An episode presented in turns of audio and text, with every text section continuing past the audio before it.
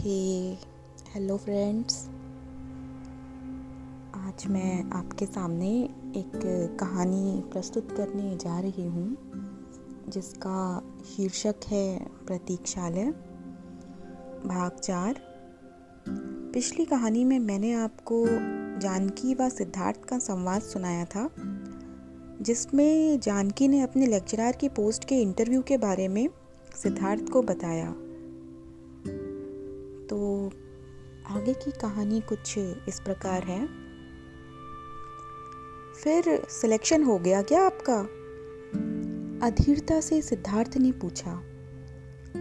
जानकी ने बताया हाँ पंद्रह दिन में ज्वाइन करना है।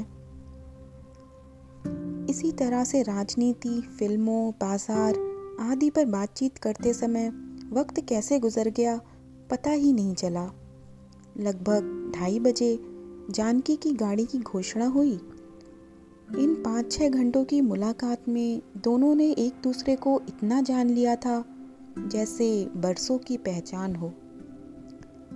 जानकी के जाने का समय हो चुका था, लेकिन सिद्धार्थ उसका फ़ोन नंबर लेने की हिम्मत नहीं जुटा पाया। बस इतना ही बोल पाया, जानकी जी, पता नहीं लाइफ में फिर कभी हम मिले ना मिले। लेकिन आपसे मिलकर बहुत अच्छा लगा। आपके साथ बिताए ये पाँच घंटे मेरे लिए प्रेरणा के स्रोत रहेंगे।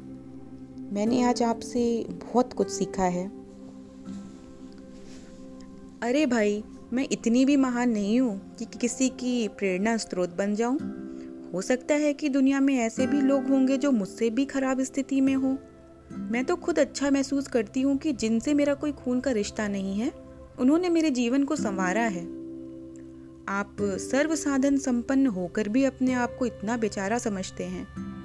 मैं आपसे बस ये कहना चाहूँगी कि जो हमसे बेहतर हालात में रहते हैं, उनसे प्रेरणा लीजिए और जो हमसे बेहतर हालात में रहते हैं, उन तक पहुँचने की कोशिश करिए।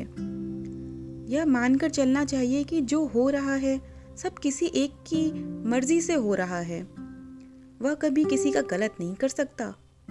बस हम ये बात समझ नहीं पाते। एनीवेज मैं चलती हूँ. गुड बाय कहकर जानकी ने अपना बैग उठाया और जाने लगी. सिद्धार्थ ने सोचा, ट्रेन तक ही सही. कुछ समय और मिल जाएगा जानकी के साथ. और वह उसके पीछे पीछे दौड़ा. बोला, जानकी जी, मैं आपको ट्रेन तक छोड़ देता हूँ. जानकी ने थोड़ी नानुकुर की लेकिन सिद्धार्थ की जिद पर उसने अपना बैग उसके हाथ में दे दिया। जल्द ही ट्रेन प्लेटफॉर्म पर आ गई और जानकी चली गई। सिद्धार्थ के लिए वक्त जैसे थम सा गया। जानकी से कोई जान पहचान नहीं थी, कोई दोस्ती नहीं थी, लेकिन एक अजीब सा रिश्ता बन गया था। पिछले पाँच छः घंटों में उसने अपने अंदर जितनी ऊर्जा महसूस की थी, अब उतना ही कमज़ोर महसूस कर रहा था।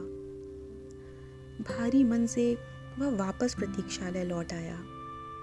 अब उसके लिए समय काटना बहुत मुश्किल हो गया था। जानकी का ख्याल उसके दिमाग से एक मिनट के लिए भी नहीं जा रहा था। रह रहकर उसे जानकी की बातें याद आ रही। अब उसे एहसास हो रहा था कि वह आज तक कितना गलत था। इतना साधन संपन्न होने के बाद भी वह कितना गरीब था। आज अचानक ही वह खुद को काफ़ी शांत और सुलझा हुआ महसूस कर रहा था। उसके माता पिता ने आज तक जो कुछ उसके लिए किया, उसका महत्व उसे अब समझ में आ रहा था। उसे लगा, सच ही तो है कि पिता के व्यवसाय को बेटा आगे नहीं बढ़ाएगा तो उसके पिता की सारी मेहनत बर्बाद हो जाएगी। लोग पहली सीढ़ी से शुरू करते हैं, उसे तो सीधे मंजिल ही मिल गई है। कितनी मुश्किलें हैं दुनिया में। और वह खुद को बेचारा समझता था। वह आत्मग्लानी के सागर में गोते लगा रहा था। बार बार मन स्वयं को धिक्कार रहा था कि आज तक मैंने क्या क्या खो दिया। मन विचार मग्न था। तभी अगली गाड़ी की घोषणा हुई, जिससे सिद्धार्थ को पुणे जाना था। अगले दिन सिद्धार्थ पुणे पहुँच गया। रात जाग कर काटी थी। अब काफ़ी थकान महसूस हो रही थी और नींद ना होने से भारीपन भी। जब घर पहुँचा तो पिताजी ऑफ़िस जा चुके थे। माँ ने ही थोड़े हालचाल पूछे। नहा धोकर सिद्धार्थ ने खाना खाया और सो गया। जब जागा तो डैड। जो अब उसके लिए पापा हो गए थे, वापस आ चुके थे। नींद खुलते ही सिद्धार्थ के दिमाग में वही प्रतीक्षालय और जानकी घूमने लगी।